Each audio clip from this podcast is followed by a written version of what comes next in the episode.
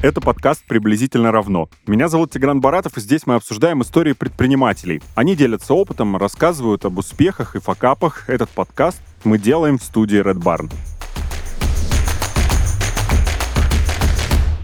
Сегодня в гостях Алена Мальцева, ивент-фея, организатор мероприятия. Алена, привет. Привет. И Татьяна Котова, свадебный организатор. Таня, привет. Привет, привет. По тому, как я вас представил, думаю, что ни у кого не осталось сомнений, о какой сфере мы сегодня будем разговаривать. Тем не менее, хочется какие-то рамки обозначить, потому что, может быть, я ошибаюсь. Человек, который занимается ивентами, может все-таки ограничивать как-то круг своего влияния, да, а, и какие-то мероприятия все-таки не делать, а какие-то делать более активно. Вот, это из разряда предрассудков. Ты организатор мероприятий, да, а значит, любых. Сталкивались с таким? А, да, я сталкивалась, э, потому что когда я только начинала работать в этой сфере, я начинала с фестивалей, и а, было ошибочно думать, что если я умею организовывать хорошо и классно фестивали, городские и масштабные мероприятия какие-то, то я классно организую и свадьбы. Это не так. У каждого направления своя специфика, а, свой уникальный опыт нужен для этого, поэтому в каждом из направлений нужно максимально развиваться или получать новые знания, опыт конкретно из сфер. Тань, как ты думаешь, согласишься со мной? Да, я полностью согласна. Но я в ивент изначально пришла с организацией свадебных событий. И, в принципе, мое позиционирование такое, что я организую свадебные и семейные события. Но у меня история от обратного. У меня, наоборот, говорят, что ну ты же умеешь организовывать свадьбы, значит, все остальное тоже сможешь. Но, конечно, это не так. Вот мы начали уже с полезного для тех, кто вдруг хотел в сферу ивент, но еще туда не попал, думал, я здорово делаю что-то. Вот, пожалуйста, с чем вы можете столкнуться. Давайте с глобального начнем. Кажется мне лично, что сегодня сфера ивент переживает не лучшие времена. Как дела конкретно у вашего бизнеса? Ну, Ален, например, как у вашего? Начиная с 2020 года стало сложнее, не скрою, потому что действительно люди начали более избирательно подходить к своим тратам. К тому же были ограничения государственные, внешние, поэтому был сложный год 2020, и этот год тоже был посложнее. Но при этом были разные прогнозы у многих коллег. Мы собирались вместе на разные конференции, обсуждали, что же будет. И многие думали, что будет все очень плохо, и нужно вообще искать новые пути развития и перемен применение своих навыков и вообще реорганизовать свой бизнес, но при этом этого, слава богу, не случилось. Люди всегда хотят праздника и хотят э, качественно проводить друг с другом время, может быть, даже благодаря этим событиям из-за них даже больше хочется проводить время вместе. По моим наблюдениям, после ковида, когда ограничения сняли, больше свадеб, просто все хотели быстрее встретиться, вместе провести время. Mm-hmm. Поэтому здесь такая палка о двух концах. То есть, с одной стороны, конечно, и бюджеты чуть-чуть уменьшились, а, и люди более стали избирательные, конкуренция увеличилась, а, потому что меньше заказов стало. Но при этом люди продолжают вместе проводить время и делать это красиво и хорошо. Поэтому продолжаем угу. расти и развиваться. Таня, как э, у тебя, как дела у бизнеса? У меня все хорошо, но дело в том, что я, в принципе, как раз-таки, когда начался ковид, то есть э, зимой 2020 mm. года я прошла несколько обучений и вступила на амбразуру, скажем так, уже, в принципе, в тех условиях, которые были. Поэтому, в принципе, весь мой опыт, сначала ковид, потом какие-то политические действия в нашей стране, и я уже работала в том, что есть. Я не могу сказать, что за эти практически три года у меня уменьшилось, допустим, количество заказов или что у меня уменьшились бюджеты. Но опять же, мне не с чем сравнивать. До 2020 года я не работала и не знаю, как все было в нашей сфере, но как сейчас люди женятся, люди хотят это делать, люди делают это с удовольствием, с размахом. Но я согласна, что 2021 год после ковидных ограничений был просто бумом. Мы работали и днем, и ночью на износ, потому что свадеб было очень много. Да, я соглашусь. 21 прям самый красивый год пока что. Впереди еще красивый, надеемся. Что вот касается ковида, пока мы далеко от этой темы не ушли, во время пандемии актуальность приобрели онлайн-мероприятия. Можно вообще сказать, что они сегодня занимают большую часть э, этого бизнеса? Или это не так? Ну, слушайте, я не скажу, что это так как бы карантинное время показало нам, что, в принципе, э, мы можем выйти из любой ситуации и устроить те же самые онлайн-мероприятия, либо онлайн-корпоративы, либо прямые трансляции. Но в любом случае человек хочет находиться в социуме, в своем кругу с людьми. Поэтому, оборачиваясь назад, можно как бы сказать, что люди знают, что это возможно, да, или мы, допустим, иногда на свадьбах делаем прямые трансляции для гостей, которые за рубежом, которые не смогли к нам добраться. Но все равно упор больше на личные живые встречи и мероприятия. Я соглашусь, у меня также, потому что действительно многие, когда начался ковид а, в 2020 году, многие, конечно, перешли на онлайн-форматы, особенно корпоративный бизнес. Но так как у меня тоже в большинстве случаев и свадьбы, у меня приоритеты в большей степени это свадебный бизнес, нежели чем корпоративный или другие направления. Поэтому, а, естественно, свадьбы онлайн пробовали мои коллеги, у меня не было такого опыта, э, делились, общались и говорили, что это совсем не то.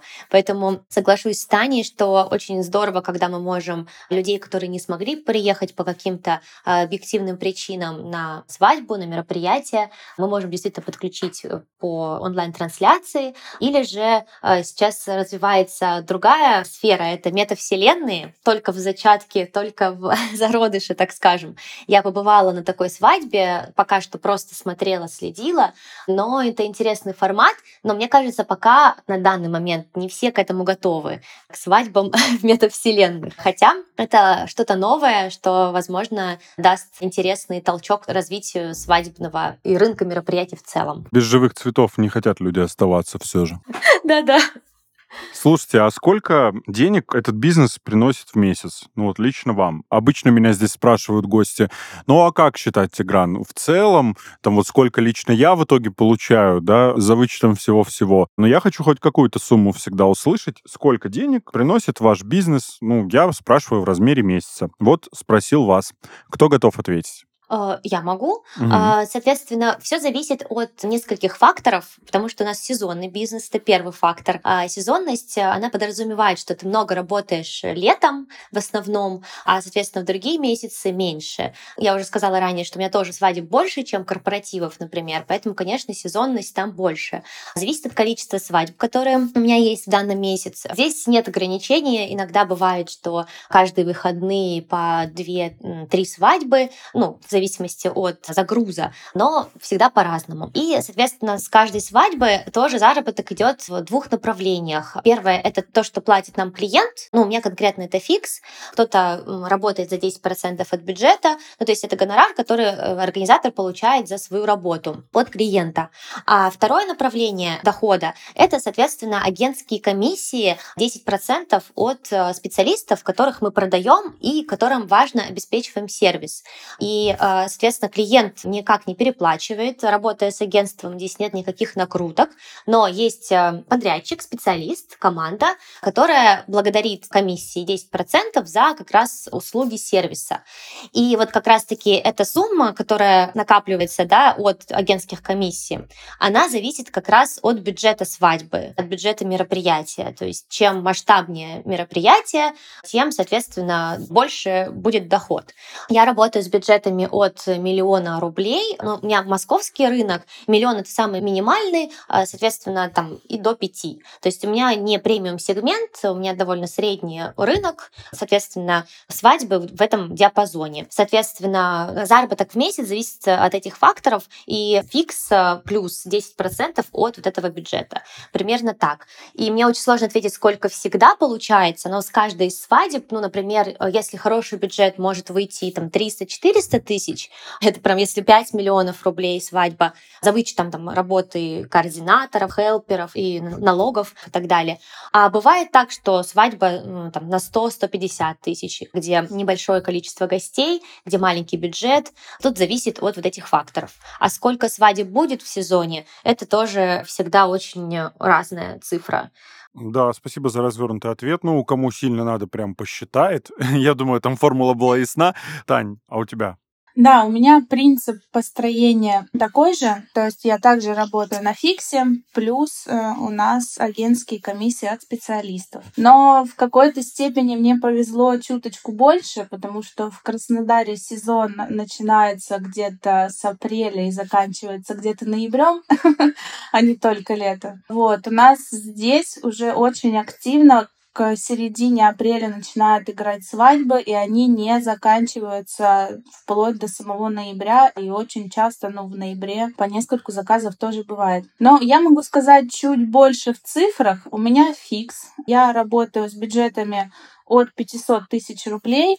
В Краснодаре у нас бюджет от 500. Это уже можно считать как средний ценовой сегмент. С таким бюджетом я берусь за организацию. Организация у меня стоит 60 тысяч рублей. В среднем это за мои услуги. Каждый следующий координатор у меня оплачивается дополнительно, то есть тут я не несу никаких расходов, все это прописано в договоре, и это оплачивает заказчик. Ну и плюс в среднем от такой вот среднестатистической свадьбы в 600-700 тысяч агентских выходит где-то тысяч, наверное, 30. Ну, итого 60 плюс 30, где-то 90 чистыми я получаю за свою работу. В месяц я беру 3-4 проекта. У меня еще нет большой команды и нет цели сделать больше, то есть поставить это на поток. У меня цель — это индивидуальность. Мне нужно вникнуть полностью в этот проект, протянуть красной ниточкой какую-то идею, концепцию. И я для себя приняла такое решение после того, как поработала с другим организатором, у которого как раз-таки упор был на конвейер. Вот, и поработав там, и поняв, что для меня подходит, а что нет, когда я ушла уже работать только на себя, я вот принимаю такое решение. Да, я тоже не люблю конвейеры.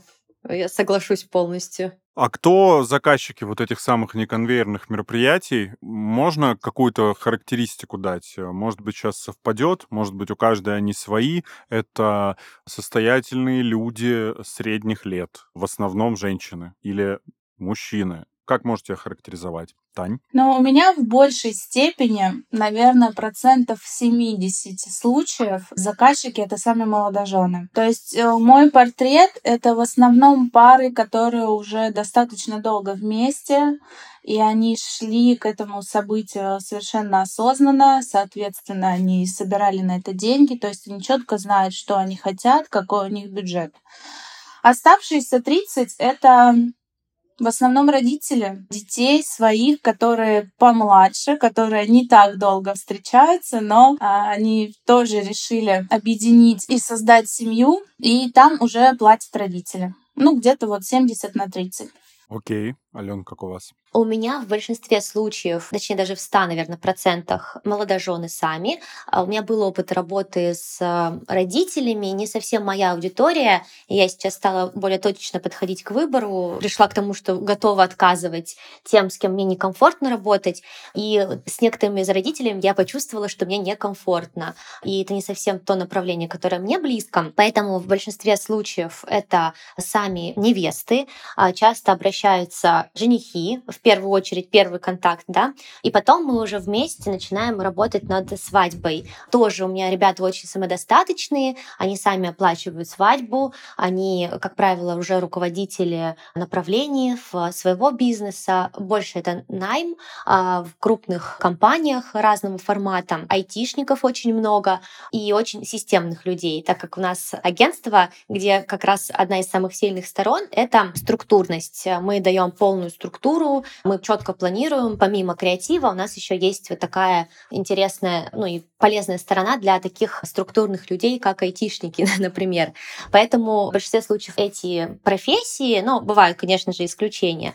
Есть и творческие профессии, много людей из киноиндустрии обращаются за креативными концепциями и нашей работой. И эти люди, как правило, возраст 25 плюс, есть, конечно, чуть помладше, но начиная где-то даже от 23 самое раннее, до, соответственно, 40 лет. Есть и взрослые заказчики, кто женится и второй раз. Они уже знают то, что хотят, как правило.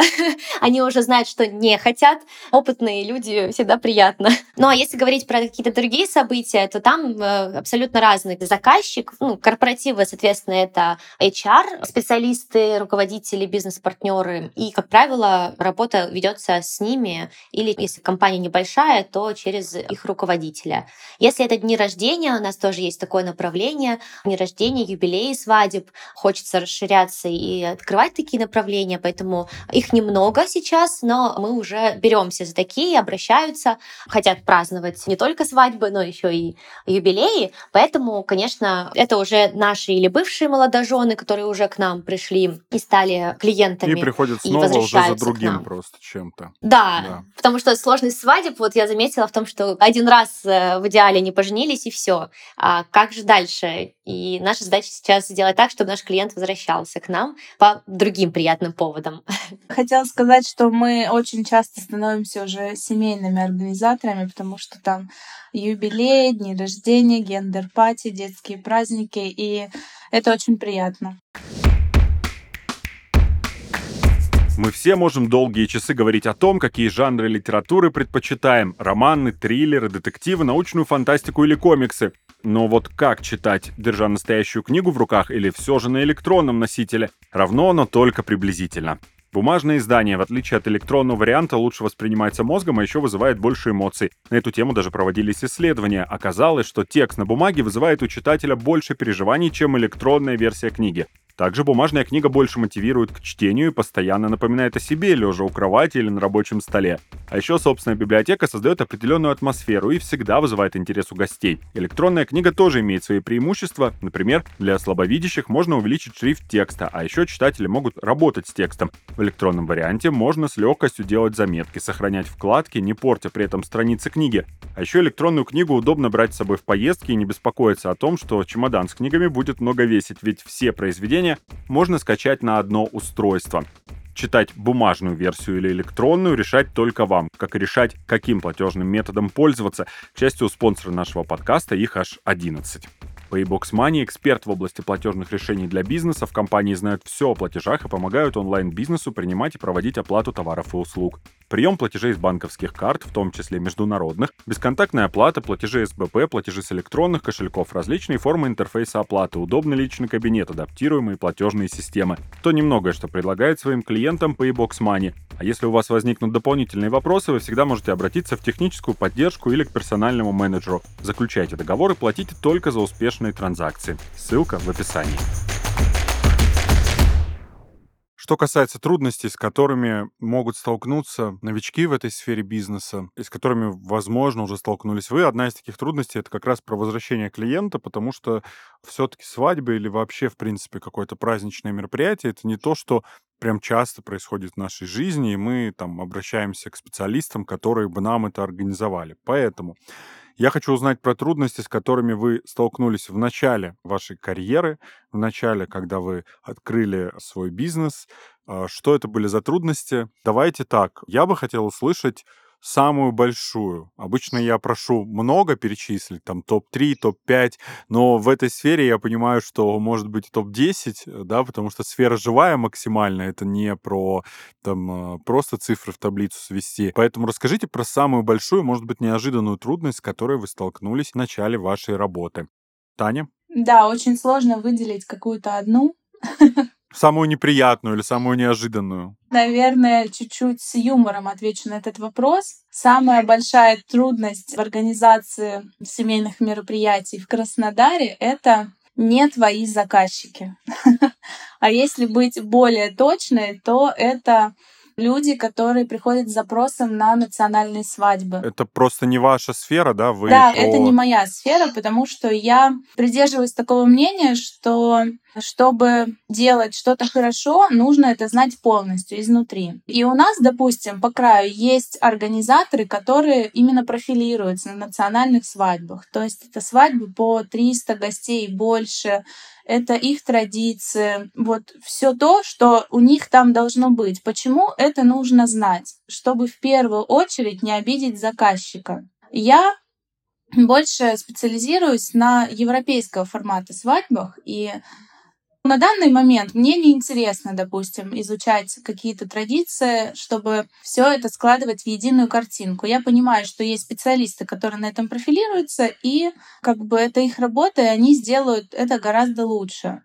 А восточный народ, он же еще такой своенравный, и один раз я столкнулась с тем, что ко мне пришла пара ребят, девочка русская, парень армянин, и у нас был запрос на европейскую свадьбу. Но очень часто так случается, и случилось так и у меня, что чем было ближе к дате мероприятия, тем больше подключались родители, и в итоге это все превратилось в настоящую армянскую свадьбу. И там я себя чувствовала максимально некомфортно, потому что я не могла выстроить всю эту структуру, так, как я себе это представляю, потому что это абсолютно вольный народ, у которых сейчас будут танцы, здесь мы будем осыпать невесту деньгами, здесь должны выйти коворы, там должны сейчас играть музыканты, скорее, быстрее. И вот этот вот весь такой, в моем понимании, хаос, мне это совершенно не понравилось. И я для себя приняла решение, что пока что на данный момент времени я не занимаюсь национальными свадьбами. Но вот в тот момент, когда я с этим столкнулась, для меня это было самое тяжелое. Тань, я вам как армянин скажу, что вы перечислили очень много предрассудков каких-то и вещей относительно того, что так происходит вот на армянской свадьбе, но это, наверное, был такой случай у вас. Ну, мне бы хотелось для понимания наших слушателей обозначить, что национальные это не только про там а, адыгейские, дагестанские, армянские, но и русские тоже, потому что национальные свадьбы я вот как ведущий ввел традиционно русскую свадьбу однажды, вел дагестанскую свадьбу, и скажу вам, что одинаково сложно было мне на всех. Вот. Не могу сказать, что на свадьбе дагестанской мне было менее комфортно, чем на свадьбе, которая была в русских традициях. Поэтому тут важно, наверное, для себя и ведущим, и организаторам, и всем остальным определять действительно сферу, в которую он готов погрузиться. Здесь я готов согласиться. Это действительно трудность, наверное, в частности для тех, кто в погоне за работой не думает вот об этом, о том, что очень много нюансов. Поэтому хорошо, что мы предупредили тех, кто только начинает или идет в эту сферу. Спасибо. Ален, поделишься своей трудностью. Какая она? Наверное, это делегирование, потому что это, да, наверное, боль многих организаторов и не только, вообще бизнесменов, предпринимателей, а, потому что действительно, когда уже хочешь перейти в сферу не просто организатор мероприятий, а быть руководителем агентства, студии событий, здесь сталкиваешься с тем, что а кто же сделает так же классно, как и я, mm-hmm. кому я могу полностью довериться. И несмотря на то, что я уже 10 лет в мероприятиях, а в свадьбах 5 с 18 года. И когда я столкнулась с тем, что я уже устала, действительно, я выгорела. У меня был период, особенно 19 год был самый такой насыщенный перед ковидом, когда я поняла, что действительно я одно время посадила свое здоровье, я очень много времени посвящала работе и задвигала на другой план какие-то важные свои личные дела. И когда я с этим столкнулась, я осознала, что я не хочу, чтобы было так всегда, что мне хочется не только делать э, счастливыми других людей, людей, но и себя счастливой максимально во всех сферах. Поэтому я задумалась о делегировании. И тогда я увидела, что на рынке, даже несмотря на то, что Москва и здесь довольно большой, казалось бы, выбор специалистов, именно узких специалистов по свадебной сфере не так много, которые готовы быть с тобой на одной волне, с которыми у тебя полное взаимопонимание, и ты можешь с полувзгляда понять, что она имеет в виду во время церемонии, чтобы действительно чувствовать друг друга. Поэтому я, поискав таких людей, решила сама их обучать, создавать себе свою команду. Поэтому у меня есть курсы именно координации. Сейчас я думаю над курсами организации, организации, потому что это две разные сферы, да, два разных направления в свадьбах. Координация — это в день мероприятия координируют э, девушки, которые обучались на моем курсе. А организация — это, соответственно, полностью все процессы с нуля до, соответственно, самой свадьбы. Поэтому э, на данный момент у меня есть курс по координации. Я его создала не для того, чтобы э, прямо обучение развивать, хотя это тоже одно из хороших направлений в свадебной сфере, да, это обучение, преподавание и делиться своим опытом, консультировать других организаторов, начинающих. Но для меня это в первую очередь создание своей команды. Я создала свои чек-листы, шаблоны, я много сил потратила на создание этой программы в плане форс-мажоров, что у меня было за мои годы, все мои боли. Я хочу передать девушкам, чтобы они, будучи уже координатором на моих свадьбах или на своих, да, они могут дальше развиваться в этой сфере, они уже э, были вооружены. Благодаря этим курсам я частично закрыла свою боль и проблему, но здесь э, с делегированием возникает вопрос в любом случае, потому что не все люди делают так, как ты видишь, не все транслируют те ценности, которые ты прописал в Notion, и нужно это очень много прорабатывать, э, как раз все нюансы нюансы. Не все знают, эм, как э, грамотно общаться с заказчиком, и поэтому для этого э, моя задача создать систему наших ценностей, систему клиентской базы, клиентской коммуникации, э, чтобы все те, кто приходит ко мне уже на свадьбы, они являются лицом нашей студии событий, и моя задача сделать так, чтобы все они понимали, что делать в случае, если приехал торт э, очень... Да, большое не помещается в холодильник, да, вдруг да. что-то еще такое произошло. Спасибо. Я знаете, что хочу еще успеть с вами обсудить сегодня? Вот по поводу нюансов. Мы о них заговорили. Нюанс вот какой. Насколько сфера ивента прозрачный сегодня бизнес? Достаточно ли, может быть, э, законодательно обустроено все для успешной деятельности этой сферы? Что вы думаете на этот счет, Ален?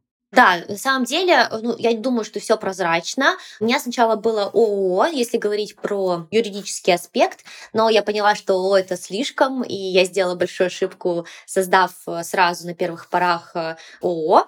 Э, это больше работает для корпоративной сферы, и я очень много сил потратила на эти бюрократические нюансы. Здесь достаточно ИП или самозанятость открыть для того, чтобы начать работать. А здесь все четко. Да. Через самозанятость вообще очень легко можно пробивать чеки клиентам.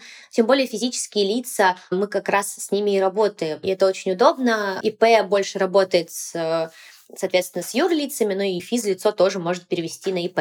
Здесь сложностей нет. Прости, для самозанятых там особо угу. много денег э, не проведешь. Это правда, да. Но э, момент такой, что, например, э, все суммы, весь бюджет, например, мы не проводим на наши счета, ну, например, я, э, потому что получается, что нужно будет оплачивать всю сумму за свадьбу, соответственно, в налоговые. Ну, ты в курсе, да, что это потом услышат другие люди? То, что мы сейчас обсуждаем. Да-да-да. Не, ну, а смотри, там же в любом случае, если самозанятость, э, мне мой гонорар переводят. Вся свадьба, если свадьба 3 миллиона, мне 3 миллиона не капает, это же не мои деньги, это деньги специалистов. Специалисты, они платят платит своего. То есть в целом здесь все очень четко поставлено. То есть все мои заработки я могу провести через ИП или да. самозанятость. То есть э, гонорар отправляют мне, я отправляю чек. Но полностью всю свадьбу зачем ее э, Слушай, проводить? ну по структуре понятно, и в принципе, давай тогда я вот так попробую резюмировать. У тебя нет ощущения, что хотелось бы, да, как это бывает иногда в России, угу. а вот бы приняли еще один закон, вот тогда нам было бы удобно. А, да, я могу сказать, на самом деле деле вот э, не хватает как раз осознанности среди других э, специалистов, потому что очень редко бывает так, что специалисты работают официально. И вот недавно я на форуме была, и мы тоже обсуждали эту интересную тему. Юридические аспекты ивента вообще никак не развиты. А, у нас нет грамотных договоров у специалистов, у нас нет расчетных счетов, соответственно, ИП э, и самозанятости угу. даже у кого-то. То есть здесь все часто иногда переводите на карту и так далее. К сожалению, вот это происходит. Поэтому я бы э, более системность какую-то в этом плане хотела, но при этом я понимаю, что здесь довольно сложно в этом направлении, потому да. что договоры у всех разные, видение у всех разное, и поэтому здесь, наверное, ну, какой-то закон прям не сделаешь. Слушай, под, ну, а может быть оно было бы и хуже, если займутся регулированием, знаете, по Возможно. опыту. Давайте у Тани спросим. Тань, а, тебе, твоему бизнесу хватает вот той, не знаю, законодательной, вообще формальной базы, которая есть, или что-то все-таки нужно урегулировать дополнительно для работы успешной?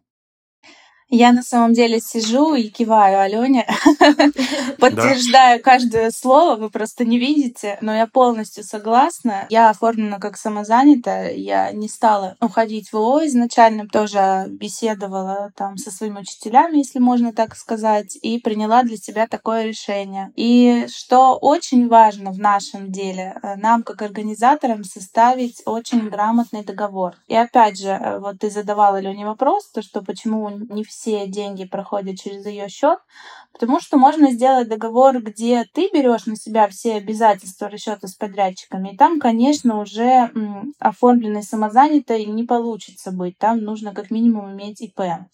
А можно заключить договор, где ты являешься связующим звеном между парой и подрядчиками, и тогда через тебя проходит только твой гонорар, а все остальные гонорары переводятся в идеале, конечно, также на счета самозанятым другим специалистам. Ой, дай спрошу, прости, что перебил. Ответственность, э, вот для понимания, несет организатор, то есть ивент-специалист, тот, кто, собственно, все это организует и всех соединяет. В любом случае он несет. Да, правильно? по договору в любом случае ответственность угу. несет организатор, и это не только, чтобы все специалисты там приехали в сам день мероприятия, это еще и та ответственность, чтобы допустим, фото-видео специалисты отдали материал, отдали его вовремя. То есть наша работа не заканчивается днем свадьбы, а заканчивается, когда наша пара получит фото-видео материал.